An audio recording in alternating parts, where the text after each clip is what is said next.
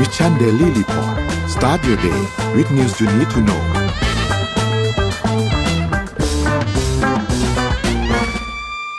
สวัสดีค่ะ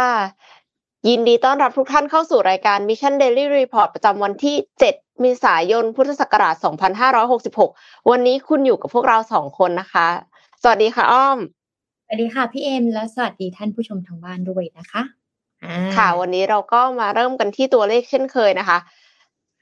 ขอภาพขึ้นมาเลยค่ะ ราคาดัชนีตลาดหลักทรัพย์ค่ะเสร็จเซตปิดที่หนึ่งพันห้าร้อยเจ็ดสิบเอ็ดจุดหนึ่งสามจุด ติดลบหนึ่งจุดสี่สี่เปอร์เซ็นค่ะ ราคาหุ้นต่างประเทศกันบ้างนะคะ ดาวโจนส์ลบศูนย์จุดศูนย์หกเปอร์เซ็นต์ NASDAQ บวกศูนย์จุดสี่สามเปอร์เซ็นต์ NYSE บวกศูนย์จุดศูนย์หนึ่งเปอร์เซ็นต์ FTSE 100 บวกหนึ่งจุดศูนย์สามเปอร์เซ็นต์ฮั่งเส็งบวก 0.28%ค่ะ ส่วนน้ำมันดิบก็ขึ้นนิดหน่อยนะคะ WTI เนี่ยอยู่ที่ 80.22 US ดอลลาร์ต่อบาร์เรล บวก 0.01%ค่ะ แล้วก็ Brent อยู่ที่ 84.99 US ดอลลาร์ต่อบาร์เรล ยังไม่เคลื่อนไหวค่ะ ราคาทองคำเลยค่ะอ้อม ค่ะ ราคาทองคำนะคะ ลบ 9.15 นะคะ อยู่ที่ราคา 2,011.58 ค่ะ แล้วก็ราคาคริปโตเคอเรนซีนะคะบิตคอย บวก 0.72%นะคะอยู่ที่ราคา 28,110.35อีเทเรียมลบ 0.85%อยู่ที่ราคา 1,877.99 Binance Coin บวก 0.46%อยู่ที่ราคา 313.02 Solana บวก 0.27%อยู่ที่ราคา 20.29 และ Bitcup Coin ค่ะ ลบ 1.72%อยู่ที่ราคา 1.68 ค่ะ อืม ค่ะ หลุดลิหลุดรอย ภาวนาไงภาวนาค่ะอืมโอเคภาวนาตอนนี้มีช่วงนี้เนี่ยอากาศค่อนข้างร้อนนะคะ จริง ๆ เรียกว่าร้อนมากเลย หลายคนบอกว่าซ้อมตกนรก อยากจะรู้ว่าแต่ละคนทำยังไงกันคะ เมื่ออากาศร้อนนี่คือ Morning Talk ของเรา ใครมีวิธีดับความร้อนอย่างไร ต้องต้องทำยังไงไปทะเลเหรอ หรือว่าไปต่างประเทศ หรือว่า ตากแอร์อยู่ในบ้านอยู่ในห้าง มีมีใครมีวิธีอะไรบ้างนะคะ สมมูลร้อนไม่ไหวแล้วนะคะ มูลหัวร้อนแล้วเพราะฉะนั้นเนี่ยช่วยพิมพ์แชร์กันมาหน่อยนะคะ ว่าแต่ละคนมีวิธีดับร้อนอะไรแล้วเดี๋ยวอืมเรามาคุยกัน เพราะเมื่อวานน่ะ กลับมาจากพัทยา อุ้ยดวงอาทิตย์ใหญ่มาก คือตอนกี่โมงอะหกโมงหกโมงอะดวงอาทิตย์ยังใหญ่อยู่เลยยังยังไม่ยังไม่ตกดินอะ แต่ปกติดวงอาทิตย์มันอยู่ไกลตรงนู้นไงแต่รอบนี้คือใกล้มากเลยแบบใหญ่มาก เลยก็ร้อนมากปามาพัทยาต้องแบบร้อนนะถ้าจะมานั่งริมทะเลนี่คือต้องเอาเป็นน้ำแข็งประคบตัวนะไม่งั้นฮิสโตกจะถามหานะคะ ใช่ใช่ระวังนะคะ ต้องระวังฮีสโตรกด้วยบอกว่า พวกที่อยากจะไปอาบแดดอะไรเงี้ยคือ คือเอ็มว่าไม่ไม่ใช่เวลานิดนึง อันนี้คือดูแลตัวเองด้วยนะคะ แต่ว่ามี คนหนึ่งที่หัวร้อนมากๆเลยในตอนนี้นะคะ คือผู้บริหารซัมซุงค่ะทำไมผู้บริหารซัมซุงถึงหัวร้อน เพราะว่าพนักงานสามรายค่ะ เอาข้อมูลที่เป็นข้อมูลความลับอะไปถาม Chat GPT พอไปถาม Chat GPT เกิดอะไรขึ้น Chat GPT ก็เอาข้อมูลเนี้ยไป train โมเดลตัวเองต่อเลยค่ะ ทีนี้ก็คือโอ้โห ข้อมูลที่ว่านี่คือถูกต้องตรงเป๊ะแน่นอน เพราะว่ามาจากข้างในบริษัทซัมซุงเลยนะคะ The Economist ในเกาหลีใต้เนี่ยเขารายงานว่า Samsung Electronics เกิดเหตุข้อมูลรั่วไหลสามครั้งค่ะ หลังพนักงานนำข้อมูลสำคัญไปถาม Chat GPT แม้บริษัทจะอนุญาตให้พนักงานใช้งาน Chat GPT ในเรื่องทั่ว ๆ ไปได้ก็ตามนะคะ เหตุการณ์ที่พนักงานถูกลงโทษเนี่ยได้แก่พนักงานส่งข้อความแสดงความผิดพลาดของโปรแกรมเข้าไปใน Chat GPT เพื่อที่จะให้ Chat GPT ช่วยแก้ไขปัญหาค่ะ แต่ว่าทำให้ข้อมูลพื้นที่การผลิตถูกส่งไปยัง OpenAI ด้วย กรณีที่สองพนักงานเขียนโปรแกรมเกี่ยวกับการอัตราการผลิตสำเร็จ หรือว่า yield โรงงานการผลิตทำให้ข้อมูลเนี้ยก็รั่วไหลไปยัง OpenAI อีก แล้วกรณีที่สาม พนักงานนำบันทึกประชุม แปลงเป็นข้อความแล้วนำข้อความใส่ ChatGPT เพื่อทำสรุปบันทึกการประชุมก็ไปเลยค่ะ บอก OpenAI เลยนะคะว่า บันทึกการประชุม direction ของปีหน้าหรือ quarter หน้าจะเป็นอย่างไร หลังเกิดเหตุการณ์ทั้ง 3 ครั้ง ทางบริษัทซัมซุงเนี่ยก็ได้แจ้งให้พนักงานระมัดระวังในการใช้งาน และหากมีเหตุอีก ก็อาจจะบล็อกไม่ให้ใช้งาน Chat GPT อีกเลย ซึ่งจริงแล้วมีหลากหลายบริษัท ที่บล็อก Chat GPT นะคะ ในสหรัฐอเมริกาเนี่ยเพราะว่าเขาก็กลัวการใช้งาน Chat GPT ว่าข้อมูลจะถูกนำไปฝึกปัญญาประดิษฐ์รุ่นต่อไป จนทำให้ข้อมูลรั่วไหลออกไปภายนอกค่ะ ทาง Open AI เองเนี่ยเขาก็ไม่ใช่ไม่เตือนเขาก็เตือนแล้วนะเขาก็บอกว่า อย่าใส่ข้อมูลสำคัญในช่องแชทของ Chat GPT ทีนี้ก็ ตอนนี้ไม่รู้จะทำยังไงอะนะคะ มันก็เกิดเรื่องไปแล้ว แต่ว่าซัมซุงเขาก็ลงโทษไปแล้วว่า จะได้ไม่มีคนที่ทำแบบนี้อีก ใครที่ใช้ Chat GPT ในการทำงานเนี่ยก็ต้องระวังนะคะ คือสมมุติว่าให้คราฟอีเมลทั่ว ๆ ไปเนี่ยไม่มีปัญหา แต่ว่าคุณอย่าไปใส่ข้อมูลความลับ ทีนี้มันก็จะมี Copilot ที่ Microsoft เขาเอา GPT Engine เนี่ยเข้ามาใส่ใน Microsoft Office อะค่ะแล้วเราก็สามารถที่จะดึงข้อมูลมาจาก Excel หรืออะไรเงี้ยหมายถึงว่าในบรรดา Microsoft Office ด้วยกันเองได้ทำให้ AI เนี่ยมันปิกเหมือนคิดแทนเราอะเพราะว่าปกติเวลาเราคิด เราก็ต้องไปดูข้อมูลอื่น ๆ ประกอบด้วยใช่ไหมคะทีนี้ปรากฏว่าถ้าเป็นกรณีอย่างนั้นน่ะแล้วเอใน Excel เราอะมันมีความลับ อย่างเช่น ความลับลูกค้าอย่างเงี้ยมันมันจะใช้ได้ไหมนะคือกลายเป็นว่าสิ่งที่เขาคิดมาเพื่อที่จะให้เรา work seamlessly แต่มันมีความเสี่ยงในการทำให้ข้อมูลของเรารั่วไหล อ้อมคิดว่ายังไงคะต้องระวัง เอาง่ายๆตัวอ้อมเองอะ ใช้ Chat GPT อะน้อยมากและไม่ใช้ในเรื่องของการทำงานเลยอืมแม้แต่เราขาย tech นะเราจะไม่ใช้ใช้ในเรื่องคุยขำขันอย่างนี้เลยเออใช้คุยขำๆอยากแต่งเพลงให้ฉันหน่อยได้ไหมตอนนี้ฉันรู้สึกแบบมึนๆเหลือเกินอะไรอย่างเงี้ยแต่เราจะไม่ถามแบบโค้ดเราแก้ยังไง แบบไหนอืมแก้ยังไง แต่เรื่องพวกนี้อ้อมก็ยังไม่สอนเด็ก มีคน inbox มาถามว่ามีหลักสูตรสอนเด็กให้ใช้ Chat GPT ไหมบอกว่าอืมไม่สอน เพราะว่าคอของการเรียนรู้ของเรามันคือการเรียนและ learning ใช่ไหมแต่ว่าพอเรามี Chat GPT อะมันเหมือนแบบเหมือนเด็กอนุบาลเรียน Python น่ะ แต่ว่าคอมพิวเตอร์พื้นฐานพิมพ์ดีดยังไม่ได้อะไรเงี้ยดังนั้นเนี่ยอืมหนึ่งอะพอเราใช้ Chat GPT ต่างๆ ที่มันผูกกับระบบหลังบ้านของเรา เช่นแบบเอ่อ Google เอ่อ Drive ของเราหรืออะไรอย่างเงี้ย มันก็เสี่ยงเหมือนกันนะ อืม มันก็เสี่ยงมากๆเลย แล้วก็อย่างตัวอย่างของซัมซุงนี้เนี่ย คือเขาเอาโค้ดของที่เขาแก้ไม่ได้ ในแต่ละบริษัทเนี่ยเขาก็จะมี data เอ่อ data science data engineer กับ data analytics เนาะในการทำแคมเปญต่างๆทำแอปต่างๆ เขาจะต้องมีพวกเนี้ยโค้ดเนี้ยชุดเนี้ยไว้ ซึ่งเขาจะต้องมีการเก็บอย่างดีไม่ให้มันออกไป แต่บางทีอาจจะมีพนักงานที่แบบแก้ไม่ได้สักทีbug อะเอาไปใส่ให้ Chat GPT เป็นไงล่ะอืมเวลา Chat GPT เนี่ยมันไม่เหมือนกับอ้อมบอกพี่เอ็มพี่เอ็มแก้โค้ดชุดนี้ให้หน่อยพี่เอ็มก็จะแบบอ้าบอกอย่างนี้สิไปใช่ป่ะแต่ Chat GPT มันเหมือนบอกเป็น cloud ขอถามขอถาม แล้วถ้าใช้ GitHub Copilot อะ เหมือนกันไหมอะ เพราะว่าเชื่อว่าต้องมีคนจำนวนมากที่ใช้ GitHub Copilot แก้โค้ดมีจริง ๆ แล้วว่า GitHub เนี่ยมันเป็นคอมมูที่เราอะสามารถก๊อปโค้ดได้ อ่าอือฮึแล้วเอามาใช้ได้ แต่ในเวลาที่เราทำธุรกิจเราไม่ได้ใช้โค้ดแค่ชุดนั้นเองพี่อืมต้องไม่แต่หแบมายบถึงว่าถ้าสมมติมันมีบั๊กอยู่ในโค้ดเราอ๋อะอแล้วเราก็เอาไปใส่ใน GitHub Copilot ถามมันว่าจะแก้ยังไงอย่างเงี้ย อย่างเงี้ยความลับจะรั่วไหมอะไม่รู้เหมือนกันนะต้องลองอะ GitHub โค้ดอ่าเราก็อาจจะก็น่าจะคล้ายๆกันเนาะเพราะว่าเขาก็น่าจะต้องเอาไปเทรน AI ต่อ นี่ก็ต้องระวังนะคะแบบพับบิกสุดๆไปเลยอะ เอาง่ายๆเมื่อก่อนเวลาเราเขียนโค้ดแล้วไม่รู้จะทำยังไง แล้วก็ถาม GitHub นะ เพราะจะมีแบบอืมคอมโมดแบบ Stack แชร์ Overflow เออทำอะไรแบบทุกอย่างมาให้เราหมดเลยอะ GitHub เนี่ยคือคอมโมของวงการเดฟที่จะต้องอยู่ อ่า ถามว่าในเดฟเนี่ย เวลาธุรกิจเอ่อโปรแกรมเมอร์เนี่ย เวลาสายนี้นะ เวลาเขาจะทำงานเนี่ยเขาก็แชร์หมดเลยค่ะ โค้ดอะไม่มีใครปิดบังหรอกแต่ แต่ก็งงเหมือนกันทำไมพอมันไปอยู่ใน Chat GPT แล้วคนก็เลยรู้สึกว่ามันอันตรายอาจจะเป็นอันตรายเพราะว่ามันเป็น solution ด้วยไงอืม เออค่ะโอ้ลองลองดูว่ามีมุมมองยังไง ในมุมสาย tech นะเพราะเมื่อก่อนอะ เคยคิดเหมือนกันเวลาเรามีพนักงานโปรแกรมเมอร์ในองค์กรอะพูดง่ายๆเรามีโปรแกรมเมอร์ในองค์กรเนี่ยเรารู้สึกว่าเนี่ย ถ้าเขาทำงานกับเราอะเขาจะเอาโค้ดของเราไปทำงานกับบริษัทอื่นหรือเปล่าอืมเพราะมันเป็นถือว่าเวลาโปรแกรมเมอร์เนี่ยเวลาเขาเขียนโค้ดชุดหนึ่งเนี่ย เขาจะเขียนโค้ดเพื่อให้เขาไปขายบริษัทอื่นต่อได้ เขาก็จะพูดกับอ้อมตรงๆเลยว่าพี่อ้อมถ้าเกิดผมทำอันนี้กับพี่อ้อมเนี่ย ผมสามารถที่จะเอาไปใช้กับบริษัทอื่นได้ไหมเราต้องคุยกันนะ อะเราบอกว่า เอ้ยไม่ได้ ถ้าไม่ได้เนี่ย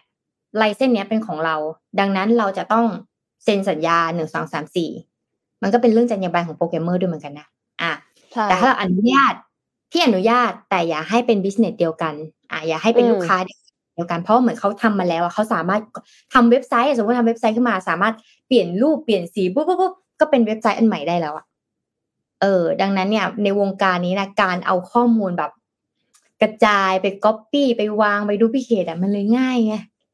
เออ แต่พอไปใช้ ChatGPT เขาอาจจะมีข้อมูลความลับของเขาก็ได้นะโค้ดต่า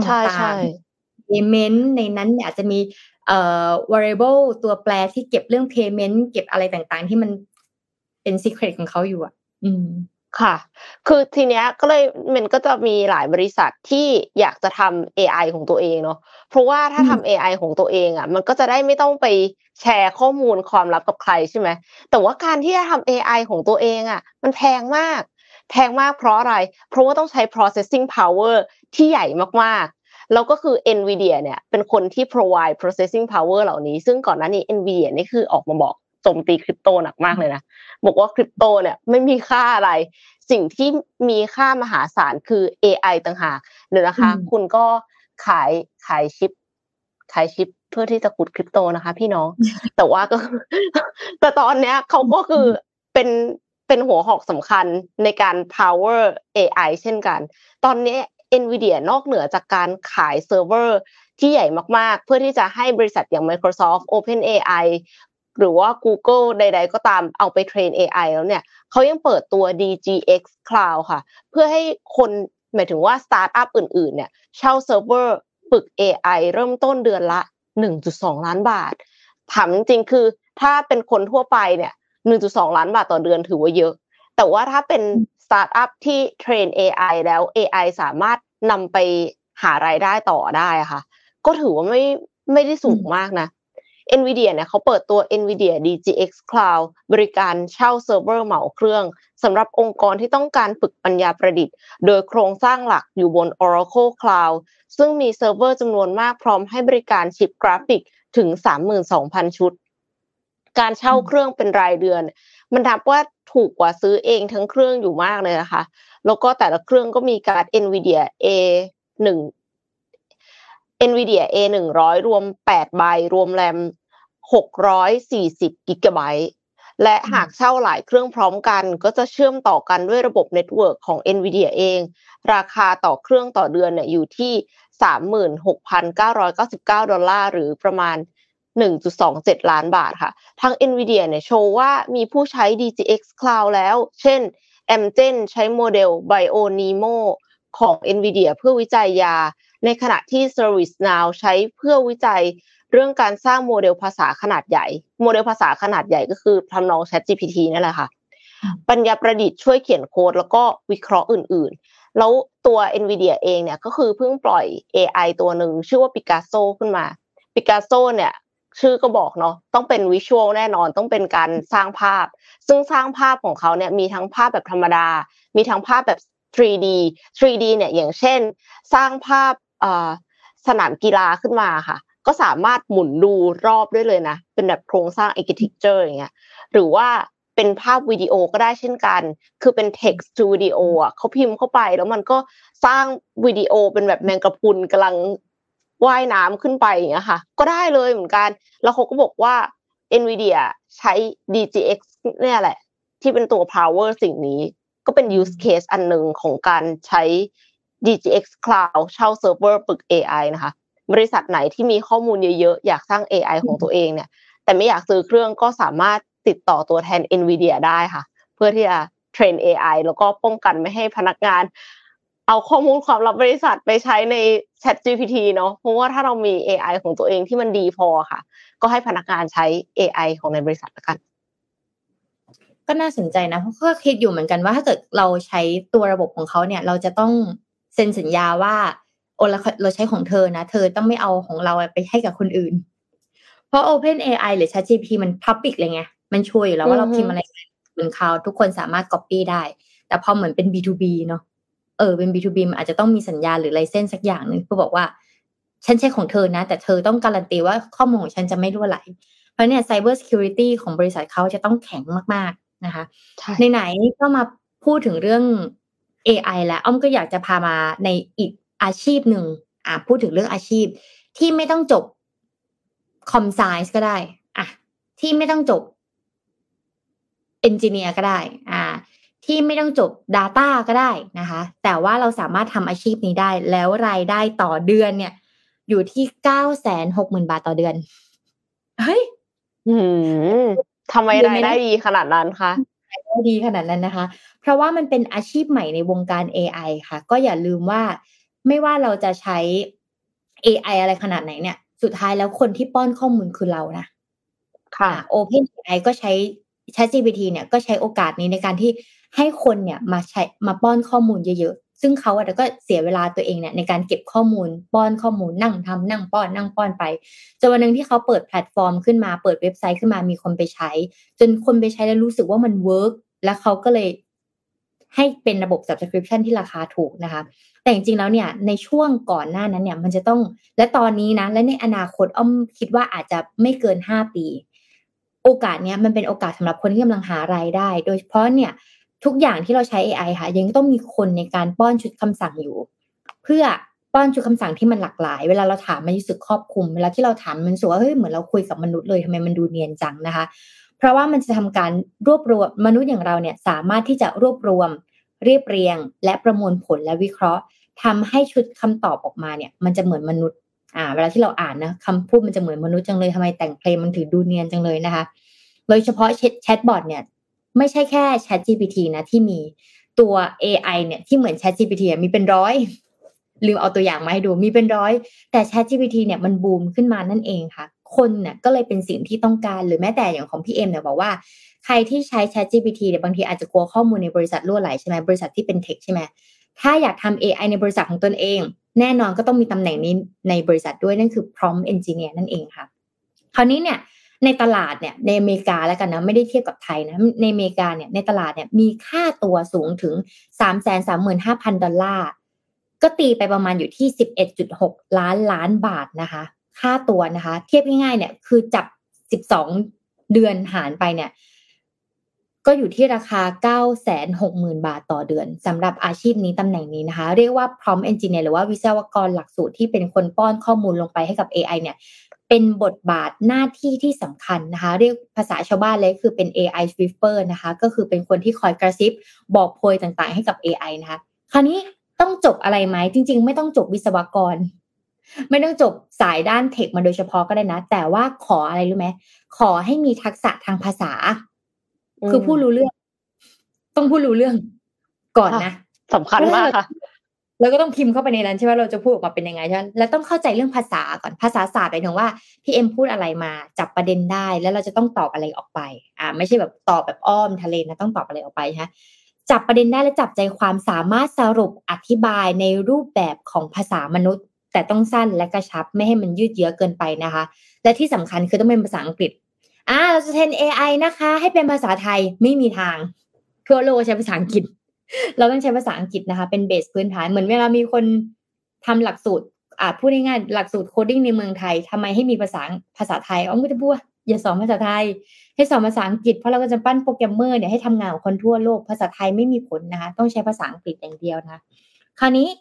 ก็ต้องรู้จักการใช้ถ้อยคำว่าใช้ใช้ถ้อยคำที่แบบง่าย ๆ ใช้ถ้อยคำที่แบบเข้าใจนะคะ ดังนั้นเนี่ยถ้าเราถ้าคนไหนที่จบอย่างเช่น ประวัติศาสตร์ จบปรัชญา จบภาษาอย่างเงี้ยค่ะ แค่เนี้ยก็สามารถทำตำแหน่งนี้ได้แล้วนะอ่านะคะ คราวนี้จะต้องมีความรู้หรือไม่ต้องมีทักษะในการค้นคว้าหาข้อมูลเพื่อป้อนให้กับ AI เช่นสมมติอ้อมบอกว่า เอ้ยข่าววันนี้สนุกไหมอ่าหน้าที่ของอ้อมถ้าอ้อมเป็นคนที่จะเป็น prompt engineer เนี่ยตำแหน่งนี้นะอ้อมก็ต้องไป search ดูว่าข่าววันนี้คืออะไร search ข้อมูลต่างๆ แล้วก็เป็นคนพิมพ์ข้อมูลต่างๆเนี้ยป้อนให้กับ AI ทีหนึงหน้าที่คือนั่งป้อนทั้งวันไม่ต้องทำอะไรเลยนะคะ เพราะฉะนั้นเนี่ยคุณสมบัติอีกอันหนึ่งที่ต้องมีคือต้องกลั่นกรองข้อมูลสิ่งต่างๆ ให้อยู่ถ้อยคำที่กระชับ และอยู่ในพื้นฐานของจริยธรรม อ่าลองจินตนาการว่าถ้าเกิดคนคนนี้เนี่ยป้อนข้อมูลคำสั่งต่างๆ นี้เนี่ย แต่ว่าเป็นคนที่ไม่มีจริยธรรม เป็นคนที่ชอบบูลลี่คนอื่น เป็นคนที่เหน็บแนมเก่ง ข้อมูลที่ออกมามันก็จะแข็งกระด้างไปสักนิดหนึ่งนะคะ คราวนี้พร้อมเอนจิเนียร์เนี่ยเขาจะใช้เวลาทั้งวันเลยนะ ในการเกลี้ยกล่อม AI ใส่ข้อมูลให้กับ AI เพื่อให้ได้ผลลัพธ์ที่ดีขึ้นนะคะ แล้วก็ช่วย AI กรุณาตอบฉันมาเถอะ ขอแบบนี้นะจ๊ะอะไรเงี้ย แล้วเวลาเขาใส่ข้อมูลไปเนี่ยเขาไม่ได้ใส่แค่ครั้งเดียวนะเขาใส่ประมาณห้ารูปแบบและแต่ละรูปแบบไม่ต่ำกว่าห้าสิบครั้งห้าสิบสองร้อยห้าสิบครั้ง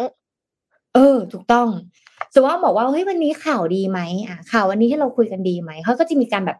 ดีดียังไง ดีแบบไหนข่าวยังไง แบ่งออกมาเป็นห้าก้อน และแต่ละก้อนเนี่ยเขาจะต้องการคีย์ข้อมูลอย่างเงี้ย ไม่ต่ำกว่าห้าสิบครั้ง แกะมันไปเรื่อยทำให้มันลึก ลึกอีกอะข่าวแบบนี้ดียังไงสะท้อนมุมมองยังไงในมุมประเทศไทยในมุมต่างประเทศ ลึกลึกลึกอย่างเงี้ยห้าสิบครั้งคิดดูดิวันหนึ่งเราต้องพิมพ์ข้อมูลแล้วเราต้องป้อนแบบนี้เยอะขนาดไหนนะคะอะเป็นตัวอย่างละกันเฟลนะคะวัย 29 ปีเนี่ยกำลังศึกษาประวัติศาสตร์ที่มหานี่ต่างประเทศเนาะที่มหาวิทยาลัยเอ่อ วอลวิกนะคะใกล้เมืองเบอร์มิงแฮมนะคะประเทศอังกฤษเนี่ยก่อนที่จะเริ่มต้นอาชีพ ในฐานะที่เป็นที่ปรึกษาของธนาคารต่างๆนะคะไม่ว่าจะเป็นตัว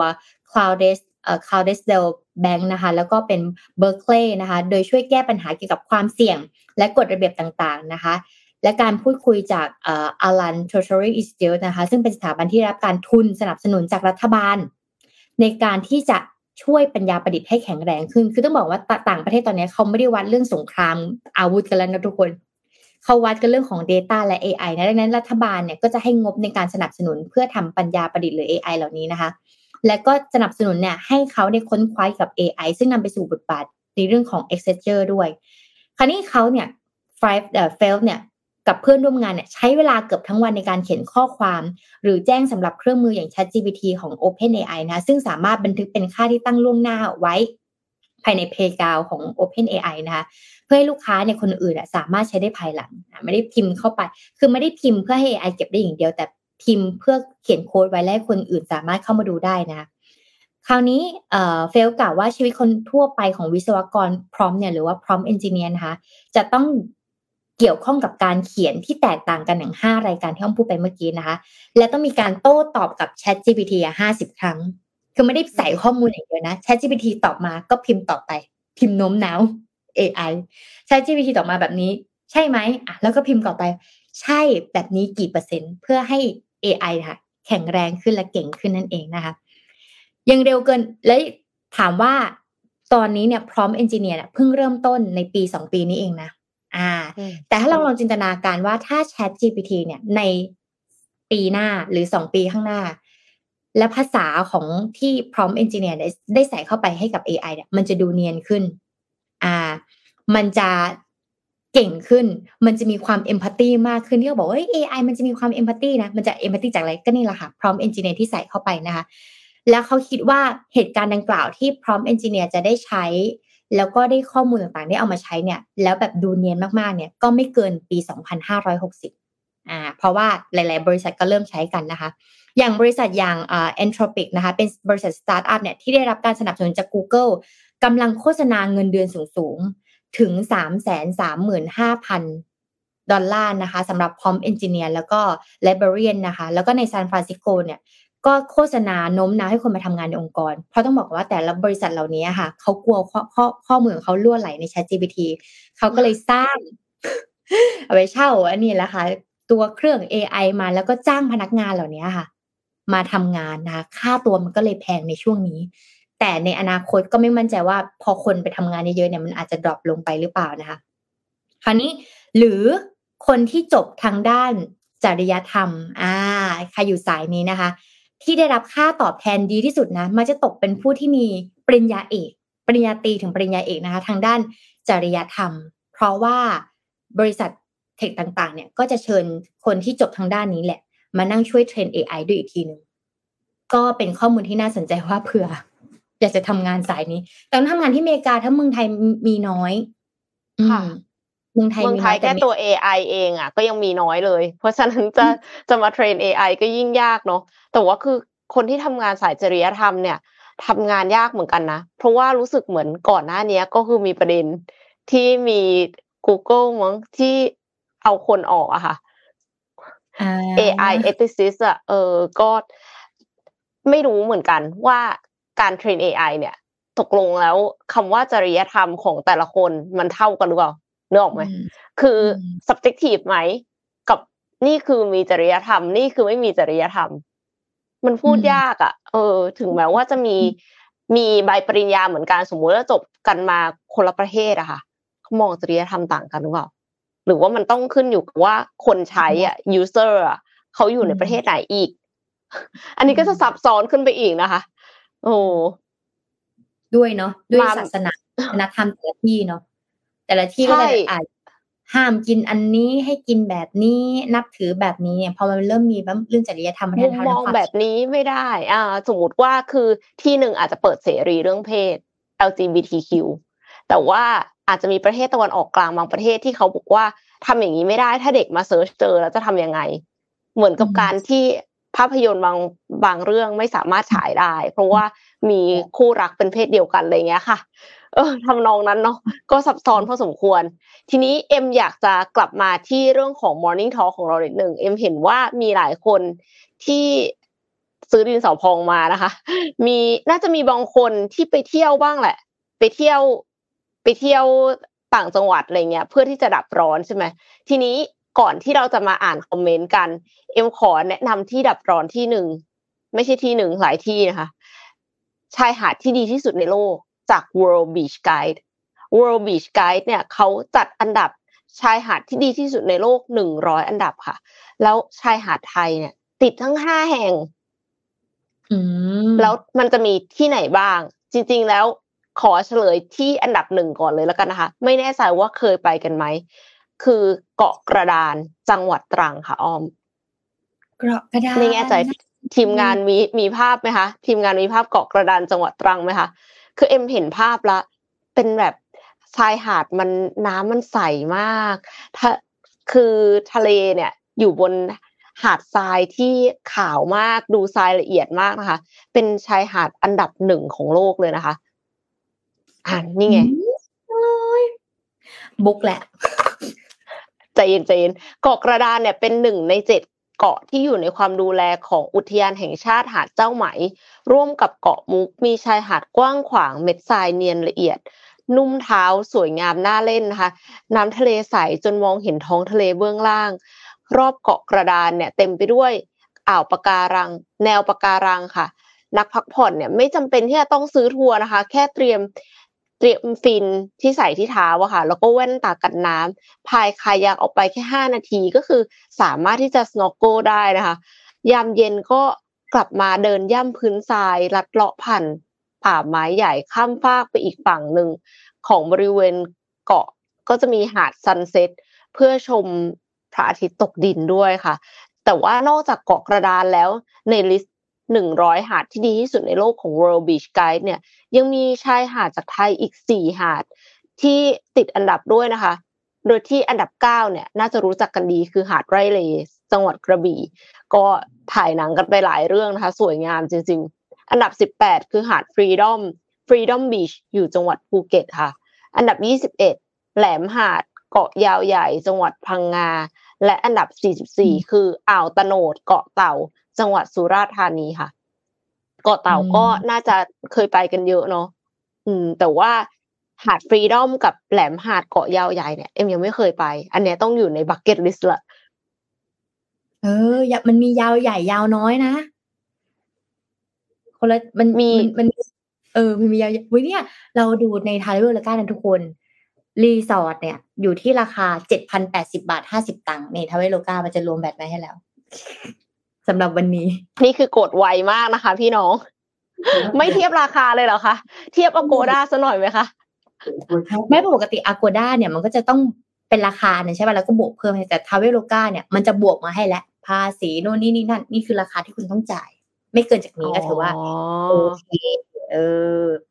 แต่โรก็บินฮูดหน่อยไหมคะอืมได้ไหมน่าจะลองใช้นะแต่จริงๆแล้วทุกเกาะเนี่ยที่พูดมาเนี่ยเหลือเกาะกระดานเดียวที่ยังไม่ได้ไปอืมไล่ ซึ่งเป็นเลยอันดับหนึ่งเลยนะคะ อ้อม พอเขาประกาศออกมาแล้วทีนี้ทุกคนก็คือจะรุมจองกันเลยนะคะ รอกันปีหน้าเออ แล้วเราควรจะไปเมษาเหรอหรือว่ามันจะร้อนไหมมันน่าจะร้อนแล้วนะมันน่าจะร้อนนะคะ เรามาหาวิธีดับร้อนกันดีไหมคะโอเค ไปค่ะวิธีแบบเฮ้ยเห็นเห็นแต่ละคนแชร์แล้วน่ารักมากเลยเพิ่งรู้มันมีสเปรย์ตางูด้วยเหรอ สเปรย์แบบสเปรย์เย็น สเปรย์เย็นหมายถึงแป้งแป้งตรางูแต่ว่าเป็นสเปรย์เหรอใช่มีไหมอะ น่าจะมีมั้ง หรือถ้าไม่มีก็ลองทำก็ได้นะคะ เพราะว่าเมืองไทยเนี่ย ไม่ว่าจะเราอยู่ฤดูไหนก็ร้อนอยู่ดี ฤดูฝน ฤดูร้อนก็ร้อนมาก ฤดูฝนก็ร้อน ฤดูหนาวก็ร้อนนะคะ เออทุกสฤเปรดูย์เย็นที่ขายในดองกี้โอ้ขายในดองกี้นี่คือของญี่ปุ่นหรือเปล่าคะเอออ่ามีคนบอกว่าอาบน้ำเย็น ทาแป้งเย็น ใส่ผ้าฝ้ายบางๆ เปิดแอร์ นอนกับพื้นจ่อพัดลม ตรงตัวเพิ่มโอ้โหทำไมดูแบบว่าหลายอย่างหลายขั้นตอนมาก คือต้องนอนกับพื้นเพราะว่าถ้านอนกับฟูกมันจะร้อนใช่ไหมใช่คืออ้อมอะตอนเด็กๆอะชอบไปต่างจังหวัดไม่ได้ชอบไปต่างจังหวัดหรอกโดนบังคับให้ไปในช่วงปิดเทอมมีมีเมนาเมษาพฤษภาเนี่ยพ่อแม่ก็จะไปต่างจังหวัด ซึ่งต่างจังหวัดเนี่ยบ้านมันจะเป็นบ้านปูน อ่าอืมนะคะชั้นสองเป็นไม้ ชั้นล่างเป็นปูน ปูนเนี่ย นอนสบายมากทุกคนเย็นไใช่มากใช่ไหม มันเย็นแล้วเวลาแบบเปิดพัดลมมาเปิดพัดลมจ่อเท้า ไม่ไม่หัวก็ลงเท้า ไม่เท้าก็ลงหัวเนี่ยมันเย็นมาก แต่เดี๋ยวนี้บ้านเขาไม่ได้ทำเป็นบ้านปูแบบนั้นแล้วไงเออ ดังนั้นเนยอืมถ้าเป็นแบบกระเบื้องปกติก็อาจจะร้อนหน่อยเพราะบางทีกระเบื้องมันก็ดูดความร้อนอืมมีคนบอกว่าเมื่อวันก่อนไปหาซื้อดินสอพองนำมาบดละเอียด บีบมะนาวแล้วทาหน้าทาคอคือสบายผิวมากค่ะอืมดูดูเป็นวิธีที่ประหยัดตังค์ ไม่ได้แบบว่าต้องแบบเปิดแอร์ประโคมเยอะขนาดนั้น เพราะฉะนั้นก็มีใครที่ปกติเราใช้ดินสอพองก็ไปซื้อดินสอพองกันมาทาตัวเพิ่มเติมนะคะ แล้วก็มีคนบอกว่าปกติจะเอาผ้าชุบน้ำมาห่อตัว แล้วก็ตากพัดลม อืมผ้าชุบน้ำมาห่อตัวแล้วตากพัดลมอันนี้ถามเป็นความรู้ว่า มันจะไม่ทำให้เราแบบป่วยใช่ไหมคะมันจะแห้งก่อนที่เราจะป่วย อ๋ออย่างนี้นี่เอง ก็ชอบใช้ เพราะบางทีเราแบบว่า เราไปต่างจังหวัดเราไปข้างนอกอะแล้วเราก็ไม่ได้อยู่บ้านนะดังนั้นนะวิธีการที่จะช่วยได้คือเอาผ้าเนี่ยบิดชุบน้ำเนี่ยมาชุบ ซึ่งมันก็จะไม่ได้แบบเปียกทั้งตัวขนาดนั้นหรอกแต่ว่ามันจะบิดหมาดๆใช่ปะยังไม่ทันไรอะผ้าแห้งแล้วอะยังไม่ทันหายร้อนเลยนะคะ ยังไม่ทันจะป่วยเลยแห้งค่ะอะไรเงี้ยก็ก็แต่ว่าคนก็น่าจะก็ออกไปต่างประเทศเยอะ อืม ช่วงนี้อืมญี่ปุ่นก็ก็กำลังซากุระเพิ่งเพิ่งหมดไป เพราะว่าตอนที่อ้อมไปซากุระมาเหมือนเหมือนมันร้อนเร็วกว่าปกติซากุระก็เลยมา ซึ่งไม่มั่นใจว่าเมษาใครที่จองตั๋วไปดูซากุระไม่เหลือแล้วไม่เหลือแล้วใช่คือมันมันหนาวเร็วปุ๊บเนี่ย แล้วมันก็ร้อนเลย ซึ่งปกติแล้วพอหนาวเสร็จปุ๊บเนี่ยก็จะต้องค่อยๆหนาวดรอปลงแล้วก็ร้อน แล้วซากุระมันก็จะเป็นช่วงที่แบบอากาศดีที่สุดบรรยากาศดีที่สุดอย่างเงี้ย แต่ตอนที่อ้อมไปมีนาไปปลายมีนายี่สิบกว่า มันมาแล้วนะซากุระเมษาเนี่ยอืมใครจองซากุระอาจจะไม่มีแล้วนะคะ ไปแล้ว ก็แอบอาจจะแอบเศร้านิดนึงเพราะว่าจริงๆแล้วตอนที่จองไปโรงแรมก็น่าจะแพงอยู่นะคะเพราะว่าคิดว่ามันจะ full bloom ไงแต่ปรากฏว่าอ้าวไม่ใช่นะคะแพงมากมีมีคนทาทานาคาด้วย ทาทานาคาแบบพม่าเพื่อนบ้านก็เย็นแบบนิ่มนวลนะคะ แล้วก็มีการซื้อพัดลมแอร์พัดลมแอร์นี่คือแบบสี่เหลี่ยมที่เอาไว้ตั้งพื้นอย่างนี้เหรอคะใช่ไหมน่าจะเป็นอย่างนั้นออันเล็กๆอันอันไม่เล็กๆนะก็ใหญ่หน่อยมันแต่เคลื่อนว่าที่ป็ได้ ใช่หมุนได้ด้วย ยกไปไหนก็ได้ด้วย ข้อดีคือพัดลมแอร์อืมอ่าดับร้อนอะเป็นวิธีที่ดีมากๆอยากจะเราจะไปก๊อปปี้กันใช้นะคะ เพราะว่าพัทยาร้อนมากค่ะตอนนี้ร้อน นอกร้อนเหลือนอกเหนือจากวิธีเหล่านั้น แล้วปกติแล้ววิธีที่เอ็มกินก็คือไอศครีมค่ะแล้วกินไอศครีมมันก็จะเย็นขึ้นนะคะ หรือว่าบอกว่าทานน้ำเย็นเลยอย่างเงี้ยเออ แต่ว่าข้อข้อเสียก็คือบางทีอะพอมันร้อนมากใช่ปะเวลาซื้อน้ำมา ดูดทีเดียวปลืดหมดเลย แล้วมันเย็นไปถึงหัวเลยค่ะ อันนี้คือระวังนะคะ เอ็มว่าอาจจะอันตรายนิดนึงนะบางทีแบบปวดหัวเลยเพราะว่าแบบดูดทีเดียว ค่อยๆจิบๆ อืมกินไอศครีมก็อย่ากินทั้งหมดภายนะคะ เพราะว่าถ้าซื้อมาแล้วตักกินอย่างเงี้ย เอ็มว่าโอกาสหมดเนี่ยมี แล้วพอกินเสร็จเครียดต่อนะคะ ต้องไปวิ่งท่ามกลางอากาศร้อนเพราะว่าไอที่กินเข้าไปเนี่ย ไม่รู้ต้องวิ่งเป็นเดือนเลยหรือเปล่าถึงจะเอาออกหมดอืมอืมอีกวิธีหนึ่งที่จะช่วยได้คือยาสระผมเย็นๆแป้งเย็น อ่านะคะ แล้วก็ถ้าอ้อมชอบกินน้ำเย็นมากๆ ต่อให้อากาศหนาวก็กินน้ำเย็น คือกินน้ำวันหนึ่งแบบเยอะมาก แต่ว่าหลังๆกินโซดา เนี่ยวันหนึ่งกินโซดา น้ำโซดาแบบน้ำน้ำโซดามาผึ้งน้ำผึ้งน้ำน้ำมาผึ้ง น้ำผึ้งโซดามะนาวอย่างเงี้ยสามแก้วเลยนะงงมากเลยก็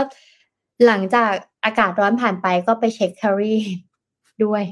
เผื่อน้ำตาลในเลือดจะสูงขึ้นอะคราวนี้อ้อมจะขอค่ะขอพาไปอีกข่าวหนึ่งแล้วกันเป็น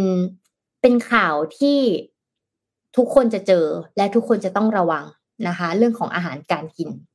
เพราะว่าเมื่อวานเนี่ยในในโซเชียลมีเดียเนี่ยเขาก็จะมีคลิปที่ช่วงนี้ดังมาก ๆ เลยนะคะ ก็คือ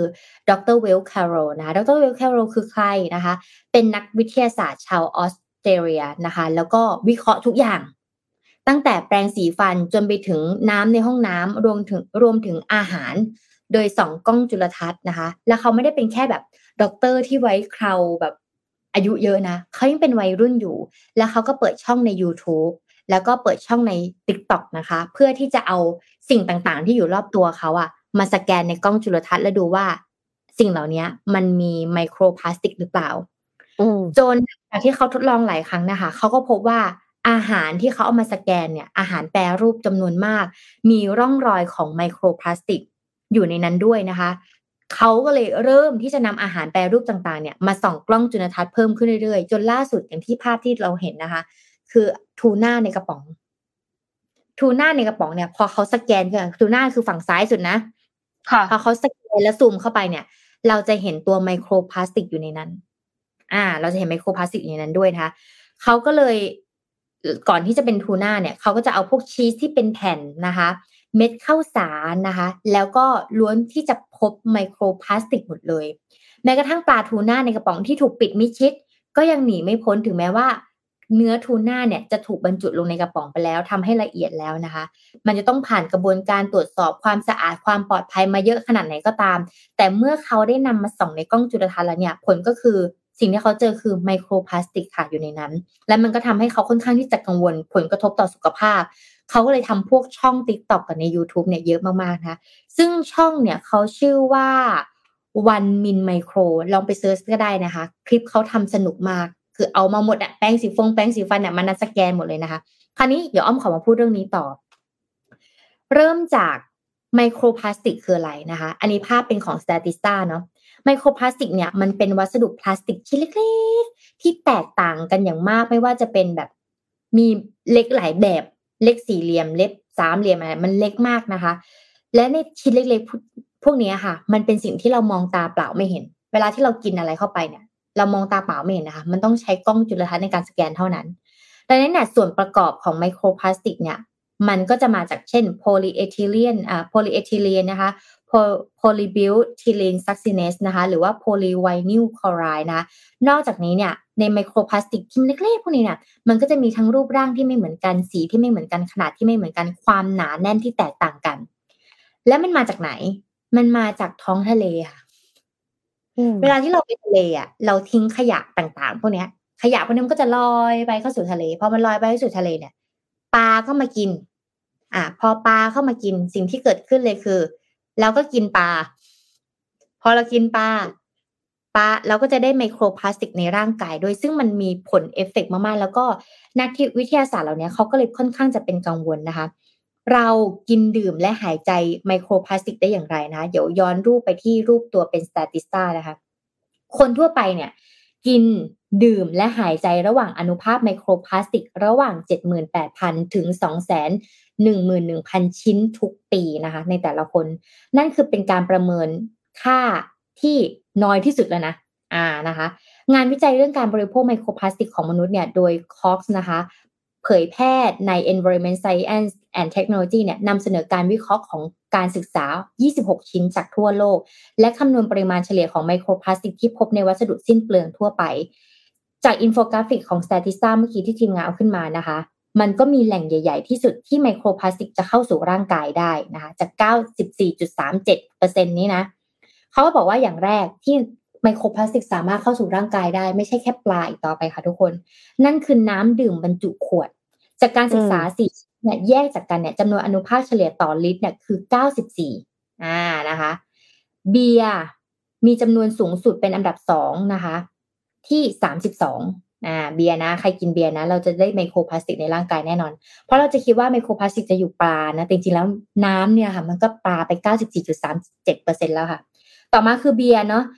เอ่อแล้วก็อยู่อันดับที่สามซึ่งอาจจะทำให้เกิดสัญญาณเตือนมากที่สุดนะคะ เพราะว่าเบียร์เนี่ยมันไม่ใช่แค่ไมโครพลาสติกนะมันมีเรื่องของน้ำตาลในร่างกายด้วยนะคะ อากาศที่เราหายใจเข้าไปค่ะทุกคน จากการศึกษาเนี่ยสองชิ้นที่ดำเนินการในฝั่งฝรั่งเศสแล้วก็ตุรกีนะคะ มันเป็นสิ่งที่เฉลี่ยเนี่ยอยู่ที่ 9.80 ต่อลูกบาศก์เมตรสำหรับการอ้างอิงนะคะ แล้วก็ข้อมูลปัจจัยต่าง ในในกล่าวว่าคนอายุประมาณ 31-51 ปีเนี่ยสูดอากาศเฉลี่ยเนี่ย16 ลูกบาศก์เมตรต่อวัน ก็คือการที่เราหายใจเข้าไปค่ะ แล้วก็สูดตัวไมโครพลาสติกเข้าไปด้วย อ่านะคะ คราวนี้ปริมาณไมโครพลาสติกในภูมิภาคนี้เนี่ยคาดการว่าในปี 2573 จะเพิ่มขึ้นประมาณ 3.9 เท่าเมื่อเทียบกับระดับปี 2551 และภายในปี 2050 นี้นะคะ ปริมาณนี้เนี่ยจะอาจจะเกือบ 2 เท่า โดยเพิ่มขึ้น 6.4 เท่าเมื่อเปรียบเทียบกับระดับปี 2008 นะคะ และภายในปี 2100 ปริมาณพลาสติกในมหาสมุทรคาดการว่าจะสูงกว่าปกติกว่าปีนะคะ2008 มากกว่า 10 เท่า เว้นแต่เราจะต้องเปลี่ยนการระบบนิเวศต่างๆ ไม่ใช่แค่อากาศ ไม่ใช่แค่ภาวะโลกร้อน ไม่ใช่แค่เรื่องพลังงานไฟฟ้า แต่เปลี่ยนวิธีการที่ทำให้มหาสมุทรของเรามันดีขึ้น ไม่ทิ้งขยะ เพราะเมื่อกี้เราพูดถึงทะเลเนาะเกาะใช่ไหมคะ ไม่ทิ้งขยะไม่ไม่ทำความเดือดร้อนหรือว่าไม่ไม่ทิ้งขยะพวกนี้ค่ะ ซึ่งขยะเหล่านี้มันเจอได้บ่อยมากๆนะคะ คราวนี้ไมโครพลาสติกเนี่ยถ้ามันอยู่ในอาหารและน้ำอะอ้อมก็ไปหาข้อมูลเพิ่มนะ ถ้ามันอยู่ในอาหารและน้ำเนี่ย มันจะเป็นอันตรายต่อสุขภาพของมนุษย์หรือเปล่า อ่า หรือว่าจริงๆมันก็เป็นเรื่องปกติ แต่เราสำหรับเราอ่านแล้วอะเราก็มองว่ามันเป็นเรื่องที่อันตรายถูกไหม เพราะเหมือนเราเรากินพลาสติกเข้าไปเรื่อยๆในร่างกายเออมันอยู่ทุกที่มันอยู่อยู่ข้าวอยู่ในน้ำอยู่ในอาหารอยู่ในปลาอะไรอย่างเงี้ยค่ะในผักเนี่ยยังไม่รู้นะแต่อาจจะมีด้วยเหมือนกันนะคะไมโครพลาสติกเนี่ยคือวัสดุที่ชิ้นเล็ก ๆ ที่พบในสิ่งแวดล้อมและอาหารบางชิ้นในช่วงไม่กี่ปีที่ผ่านมา บางคนเนี่ยกังวลว่าอาจจะส่งผลต่อสุขภาพของเราอย่างไร หากเราสัมผัสกับวัสดุชิ้นเล็ก ๆ เหล่านี้และกินมันไปเรื่อยๆนะคะ เช่นผ่านอาหารหรือผ่านน้ำ สถาบันวิจัยหลายแห่งค่ะรวมถึงหน่วยงานระหว่างประเทศหลายแห่งเช่น European Food Safety Authority นะคะแล้วก็องค์การอนามัยโลกเนี่ยได้ตรวจสอบพื้นที่ดังกล่าว เพื่อหาว่าไมโครพลาสติกเนี่ยส่งผลต่อสุขภาพของเราหรือไม่และอย่างไรนะคะแต่อันนี้เป็นงานวิจัยที่เขากำลังทำอยู่ เพราะว่าเราเพิ่งกินไมโครพลาสติกมาไม่นานนี้เองนะคะอย่างไรก็ตามเขาเลยเกิดสาขาใหม่ขึ้นมาในการวิจัยนะคะ แล้วก็ชื่อว่าเกี่ยวกับเรื่องของการ วิเคราะห์อาหารและน้ำสำหรับไมโครพลาสติกนะคะ แต่จริงๆแล้วเนี่ยการวิจัยเกี่ยวกับขยะพลาสติกในมหาสมุทรเนี่ยเริ่มตั้งแต่ปี 1970แหละแต่ไม่ได้รับความสนใจจากชุมชนจากพวกเรานะคะมันเพิ่งจะเข้ามาให้ความสนใจเนี่ยในปี 2000 นี่เองค่ะ ว่าไมโครพลาสติกมันเอฟเฟกกับร่างกายของเรายังไงได้บ้างนะคะ คราวนี้อยากจะให้ทีมงานขึ้นรูปมานะที่เป็นปลานะคะ ว่ามันเป็น curve ยังไง ไมโครพลาสติกเนี่ยมันจะเพิ่มขึ้นเรื่อยๆนะคะ ตั้งแต่มันไม่ได้ถูกลดลงไปเลยอะมันจะเพิ่มขึ้นเรื่อยๆนะคะ และนอกจากนี้เนี่ยเราก็ทางนักวิจัยเนี่ยก็ไม่ได้สนใจแค่ตัวไมโครพลาสติกเท่านั้นนะคะ ยังสนใจไปถึงการปล่อยสารเติมแต่งของพลาสติกด้วย เพราะพลาสติกไม่ได้เป็นเม็ดสีขาวเลยทุกคน มีเม็ดสีอื่นมีรูปแบบอื่นนะคะการที่เราใส่สีลงไปเนี่ย มันไม่ใช่แค่ไมโครพลาสติกละมันเป็นอนุภาคของสีที่มันไปใส่ในพลาสติกอีกทีหนึ่งนะคะ เช่นบีทฟีนอเอนะคะหรือสารปนเปื้อนเช่น PCB นะคะที่จับกับไมโครพลาสติกด้วย สารเติมแต่งและสารปนเปื้อนเหล่านี้ค่ะอาจจะเป็นอันตราย ดังนั้นอยู่ระหว่างการศึกษาและการประเมินด้วยเช่นเดียวกันนะคะคราวนี้ถ้าไปรูปที่สองอ่านะคะเราและเรารู้สึกว่าแล้วไมโครพลาสติกเนี่ยมันจะเกิดอะไรขึ้นบ้างนะมันก็จะมีในเรื่องของถ้าเราอยากจะแก้วิธีนี้นะคะ เราต้องใช้ของที่รีไซเคิลมากขึ้นอ่านะคะ โดยเฉพาะช่วงสถานการณ์โควิดที่ผ่านมาเนี่ย เราเนี่ยซื้อของต่างๆ เนี่ย เราสั่งเดลิเวอรี่ไงเรามากินที่บ้านนะดังนั้นเนี่ยถุงพลาสติกต่างๆ เนี่ยมันเยอะขึ้นมากๆเลยนะคะ คราวนี้เนี่ยมันก็เลยมีงานวิจัยต่างๆที่เขามานั่งวิเคราะห์แล้วว่า เอ้ย ตัว primary หลักๆเนี่ยของไมโครพลาสติกอะมันเกิดจากอะไรนะ มันเกิดจากอาหารมันเกิดจากยานยนต์มันเกิดจากเสื้อผ้านะคะ และรองมันลงมาเนี่ยก็จะเป็นเรื่องของอาหารการเอ่อน้ำที่เราดื่มเป็นขวดๆนะแล้วเรากินแล้วเราก็ทิ้งไปถุงพลาสติกเนี่ยที่เราใช้แล้วเราไม่สามารถเอามารีไซเคิลกลับมาใช้ต่อได้อะไรเงี้ยจริงๆแล้วถุงพลาสติกเนี่ยถ้าพับดีๆเนี่ยก็สามารถกลับมาใช้ซ้ำต่อได้ ซึ่งเราเนี้ยมันก็เป็นปัญหาหลักและเป็นปัจจัยที่เราใช้ทุกวันนะคะ และในขณะเดียวกันถ้าเราอยากจะแก้วิธีนี้นะก็คืออย่างที่อ้อมพูดเมื่อกี้คือเราต้องใช้พวกรีไซเคิลอ่านะคะ น้ำถ้าเราไปซื้อชานม เปลี่ยนจากแก้วเขาเป็นแก้วเรา อาจจะต้องมานั่งล้าง ก็ล้างก็ดีกว่า อาหารเดลิเวอรี่เคยดูของคุณลูกกอล์ฟเนาะแล้วก็สมัยก่อนที่เป็นช่วงสถานการณ์โควิดคุณลูกกอล์ฟเนี่ยก็จะใช้ก็จะเสียเวลาหน่อย ให้เดลิเวอรี่เนี่ยมารับกล่องอาหารที่บ้าน พื่อไปที่ร้านค้าและแพ็คอาหารกลับมาด้วยกล่องอาหารอันเดิม แล้วเราสามารถที่จะ reuse กลับมาใช้ได้นะคะ สิ่งเหล่านี้เป็นสิ่งที่เราต้องให้ความสำคัญ ไม่ใช่แค่เรื่องของเทคโนโลยี ไม่ใช่เรื่องของออพลังงานสะอาดแล้วนะ แต่ว่าเป็นเรื่องของการกินแล้วอะ่ะมันใกล้เข้ามาด้วยดังนั้นเนี่ยต้องพึงระวังนะ ถ้าไม่เริ่มจากเราในวันนี้ก็ไม่รู้จะเริ่มจากไหน เราคิดว่า เอ้ยเราอาจจะตายไปก่อนก็ได้เพราะว่ารุ่นลูกรุ่นหลานต้องรับบาปแทนเราตัวนี้แล้วไม่แล้วนะคะ ตอนนี้เนี่ยมันมาเร็วกว่าที่คิด มันเกิดขึ้นมาแล้วนะก็อันนี้เป็นอีกมุมมองหนึ่งที่ไปเจอมาแล้วก็เอา research เข้ามาให้ทุกคนดูด้วย ก็ขอขอบคุณ Data ทุกอย่างที่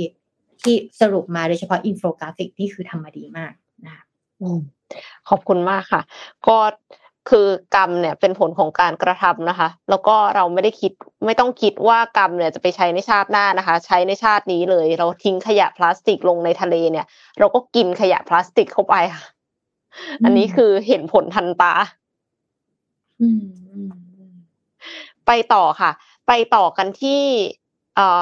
ข่าวเทคโนโลยีที่มันไม่ค่อยสู้ดีนะคะ หลาย ๆ คนเนี่ยอยากจะได้ smart home อยากจะให้ทุกอย่างเนี่ยมัน auto หมด พอเรากลับมาถึงบ้าน ประตูโรงรถก็เปิดรับเราเลย ก็เลยใช้ เซอร์วิสของยี่ห้อ Next ค่ะ Next เนี่ยเป็น garage door openers นะคะ เป็นอุปกรณ์ควบคุมประตูโรงรถ แต่ว่าพอมันไฮเทคมากๆ เนี่ย มันก็ดันมีช่องโหว่ค่ะ พอมันเปิดได้จากระยะไกล มันก็เลยกลายเป็นว่าอาจจะมีคนอื่นที่ไม่ใช่ตัวเรา เปิดประตูบ้านเราได้ค่ะ พบช่องโหว่อุปกรณ์เปิดประตูโรงรถยี่ห้อ Next ซึ่งสามารถสั่งเปิดประตูทุกประตูในโลกได้จากระยะไกลค่ะ คุณแซมซัมบิทันนักวิจัยความปลอดภัยเนี่ยเขาเผยแพร่ข้อมูลช่องโหว่ร้ายแรงของอุปกรณ์ควบคุมประตูโรงรถ Smart Garage Door Openers ยี่ห้อ Next ที่วางขายในสหรัฐค่ะ ช่องโหว่ที่คนพบเนี้ยคือเปิดโอกาสให้ใครก็ได้สามารถเปิดประตูโรงรถที่ใช้ระบบของ Next ที่ไหนก็ได้ในโลกที่ต่อเน็ตอยู่แน่นอนว่าต้องมีความสามารถในการ ก๊อปโค้ดมาแปะอะไรนิดหน่อยนะคะ แต่ว่าก็คือสามารถเปิดประตูได้ประมาณ 40,000 แห่งเลยค่ะ สาเหตุหลักเนี่ยมาจากการออกแบบโปรโตคอลคุยกันระหว่างเซิร์ฟเวอร์ของ Nexx Cloud แอปมือถือของ Nexx Mobile แล้วก็อุปกรณ์ควบคุมประตู ก็เลยทำให้มันสามารถควบคุมได้จากระยะไกลเลยนะคะ เพราะว่า Next เนี่ยใช้รหัสผ่านตัวเดียวค่ะ หรือว่า universal password กับอุปกรณ์ทั้งหมด ก็คือเขาทำให้ดูเลยว่าเนี่ยประตูอยู่ตรงเนี้ย แล้วเขาก็ใช้วิธี กด อะอันนี้คือกดจากมือถือ อันนี้กดจากมือถือก็เปิดได้ แล้วเดี๋ยวเขาจะทำอีกแบบหนึง่งคือไปล้วงข้อมูลของ Next ก่อน คือต้องใช้ข้อมูลอีเมลของ user แล้วก็ แล้วก็อะไรอีกสักอย่างหนึ่งอะแต่ว่าก็คือสามารถที่จะเข้าถึงอีเมลของยูเซอร์ทุกคนของ Next ได้เลยนะ คือยังไงนะน่ากลัวกว่าข้อมูลประชาชนของประเทศไทยด้วยนะคะคือ Next เนี่ยใช้รหัสผ่านตัวเดียวกับอุปกรณ์ทั้งหมด การกระจายข้อความสั่งงานผ่าน MQTT เป็นแบบ broadcast ส่งถึงอุปกรณ์ทั้งหมด แม้ไม่เกี่ยวข้องกันเลยค่ะ แถมใน MQTT เนี่ยยังมีชื่อผู้ใช้อีเมลหมายเลขอุปกรณ์แปะมาด้วยเสมอ เราก็เลยสามารถ หารายชื่อผู้ใช้อุปกรณ์ของ Next ทั้งหมดได้ง่ายๆ s a b e t a n เนี่ยเขาใช้ช่องโหว่เหล่านี้ เปิดประตูโรงรถ และสาธิตให้เห็นเป็นตัวอย่าง แล้วเขาก็ไม่ได้ทำแบบขำๆหรือว่าทำเพื่อที่จะให้ตัวเองได้ยอดคอนเทนต์นะคะ เขาพยายามแจ้งข้อมูลช่องโหว่เนี้ยไปยัง Next แล้ว ตั้งแต่เดือนมกราคมทุกวิถีทางเลยค่ะ มกราคมปีนี้เนี่ย ทั้ง ผ่านเว็บไซต์ หาอีเมลของผู้ก่อตั้ง แล้วก็ประสานงานผ่านหน่วยงานภาครัฐ Cyber Security and Infrastructure Security Agency หรือว่า CISA ของกระทรวงความมั่นคงแห่งมาตุภูมิของสหรัฐเนี่ยแล้วก็แจ้งผ่านสำนักข่าวไวส์ด้วย แต่ว่าไม่ได้รับการตอบกลับใด ๆ ค่ะทำให้ตัวเขาแล้วก็ CISA เนี่ย ตัดสินใจเผยแพร่ช่องโหว่นี้สู่สาธารณะ อันเนี้ยคือเป็นอุทาหรณ์ของคนที่ใช้ smart home ใช้ smart home เนี่ยต้องเลือกบริษัทดีๆ ไม่ใช่ว่าถ้าเป็นแบบเนี้ย ใครก็สามารถเปิดประตูโรงรถแล้วคือ จากโรงรถอะก็เข้าบ้านได้ บางคนก็ไม่ล็อกประตูด้วยซ้ำจากในโรงรถเข้าบ้านนะคะนึกภาพออกไหมเพราะว่ามันประตูโรงรถมันก็ล็อกอยู่แล้วอะทำไมต้องล็อกซ้อนล็อกซ้อนล็อกใช่ไหมคะก็อาจจะไม่ได้ไม่ได้คิดว่ามันจะต้องปลอดภัยระหว่างโรงรถเข้าบ้าน แต่ถ้ามีคนอื่นที่สามารถกดเปิดประตูโรงรถของเราได้ เข้ามาได้ ก็อาจจะขโมยของบ้านเราออกไปได้นะอืม อืมอีกมุมหนึ่งก็คือเหมือนแฮกเกอร์อะใช่ใช่แต่แฮกเกอร์ในแบบที่ไม่ได้ต้องทำอะไรซับซ้อนมากอะเพราะว่าสิ่งที่เขาใส่ database ไว้อะมันมันครบถ้วนสมบูรณ์ในตัวมันเอง ไม่ได้ต้องใช้หลายไฟล์ด้วยซ้ำอะเข้าใจไหมอืม คือกำลังจะบอกสำหรับใครที่กำลังใช้เทคโนโลยีอะต้องรู้ flow diagram ของมันนะ โดยเฉพาะข้อมูลของเรามันเก็บไว้ตรงไหน โดยเฉพาะ smart home อะมันเป็น IoT เนาะ Internet of Things นะก็คือแบบว่าอุปกรณ์ในบ้านเนี่ยมันเชื่อมต่อกับอินเทอร์เน็ต เพราะเราใช้มือถือเราสามารถเปิดได้ถูกไหมมันก็ต้องเชื่อมกับอินเทอร์เน็ตอยู่ดีดังนั้นเนี่ยพอมันเป็นอยู่บนอินเทอร์เน็ตอะมันก็เข้าถึงได้ดังนั้น บริษัทที่ทำเกี่ยวกับเรื่อง IoT อะต้องมี security มากๆ สมมติเราซื้อเอาง่ายๆสมมติเราซื้อคอนโด หรือซื้อบ้านที่เขาบอกว่าเนี่ยเรามี smart home นะเราออกแบบตึ๊ดๆ คุณสามารถดาวน์โหลดแอปขึ้นมาเราอาจจะต้องตั้งคำถามกับเขาด้วยเหมือนกันว่า แล้วข้อมูลพวกนี้มันรั่วหรือเปล่า เออ แล้วข้อมูลเหล่านี้คนอื่นจะสามารถเข้ามาได้ไหม เพราะสุดท้ายแล้วเนี่ย cyber security สำคัญ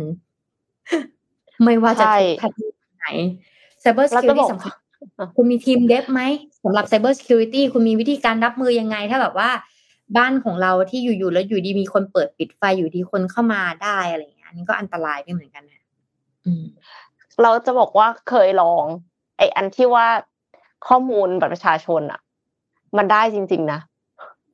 คือหมายถึงว่าข้อมูลประชาชนที่ว่าของไทยที่รั่วออกมาค่ะ คือเอ็มอะเห็นพี่คนหนึ่งเขาโพสต์ไว้ใน Facebook ว่าเขาลองกดดูอะ search เป็นแบบเป็นไฟล์ Excel แล้วก็เป็นบัตรประชาชนอะแล้วมันออกมามีของหลายที่ด้วย คือเอ็ม search ใน Google มา แล้วพอกดลิงก์ปั๊บมันดาวน์โหลด Excel ลงมาเลย แล้วพอเปิดขึ้นมามีเลขบัตรประชาชน แล้วก็มีชื่อนามสกุล จะเป็นลม Cyber Security ที่ไม่มีอยู่จริง ของหน่วยงานรัฐบางหน่วยงานที่เมื่อก่อนอะเวลาที่เราจะใส่ข้อมูลลงไปเราต้องมี PDPA ไม่ใช่เมื่อก่อน เราต้องมี PDPA ใช่ปะแต่ข้อมูลรัฐเนี่ย ไม่เคยให้การยินยอม PDPA เลย เหมือนบังคับว่าต้องกรอก เคยไปกรอกข้บัองคัมูบลบังคับ เคยไปกรอกข้อมูลในแอปไหมว่า คุณจะอนุญาตให้เอาข้อมูล PDPA ไหมไม่มีนะหน่วยงานรัฐอะไม่เคยมีอันเนี้ยป๊อปขึ้นมาแล้วให้เรากดเลยว่าเรายินยอม มีแต่จุดสีแดงว่า request ว่าคุณต้องใส่เท่านั้น แต่พออย่างเงี้ยเราต้องใส่เท่านั้นน่ะ แต่มันไม่มีการรัดกลุ่มเรื่องนี้มันก็รั่วออกมาเนี่ยแหละค่ะ คนก็เลยคือต่อทำให้ต่อให้มันมีมันมีให้ยินยอม PDPA ใด ๆ ก็ตามอะ หน่วยงานรัฐอะ ก็ต้องรักษาข้อมูลของเราเหมือนกันน่ะ คือหมายถึงว่าไม่ว่าจะกรอกหรือไม่กรอกอะค่ะ แล้วกลายเป็นว่าหน่วยงานรัฐอะที่อย่างเงี้ย คืออยู่เหนือกฎหมายหรือเปล่านะ ไม่ใช่ไหมคือถ้าสมมติว่ามีคนที่ไปเสียที่เป็นผู้เสียหายแล้วเขาไปฟ้องอะค่ะ อืม คือในในฐานะที่แบบบริษัทเอกชนอะโดนฟ้องนี่คือยับเลยนะ แต่ว่าถ้าเป็นหน่วยงานของรัฐคือไม่เป็นไรหรือเปล่าหรือยังไงนะ อย่างน้อยคนที่มีหน้าที่รับผิดชอบตรงเนี้ย ที่เขารู้อยู่แล้วว่า best practice คืออะไร แต่ว่าเขาไม่ได้ทำตามสิ่งนั้น ไม่ได้ทำให้มันแบบมากพออะค่ะ ในฐานะคนธรรมดาที่ไม่ได้ต้องเขียนโค้ดอะไรเลยเนี่ย สามารถดึงข้อมูลออกมาได้นี่มันแปลว่าอะไรนึกออกไหมเออ ความปลอดภัยอยู่ตรงไหน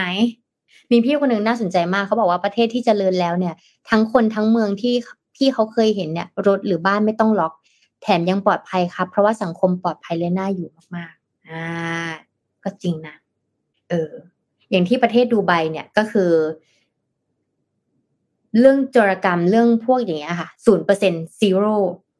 อันนี้คนก็จะกินเที่ยวกันดึกดื่นเนี่ย ไม่ต้องกลัวว่าจะไม่มีว่าจะมีโจรเพราะว่าประเทศเขาเข่งเข่งครัดมาก แล้วก็เป็นเรื่องของศาสนาเนาะการขโมยของหรืออะไรกันก็จะเป็นเรื่องแบบผิดศีล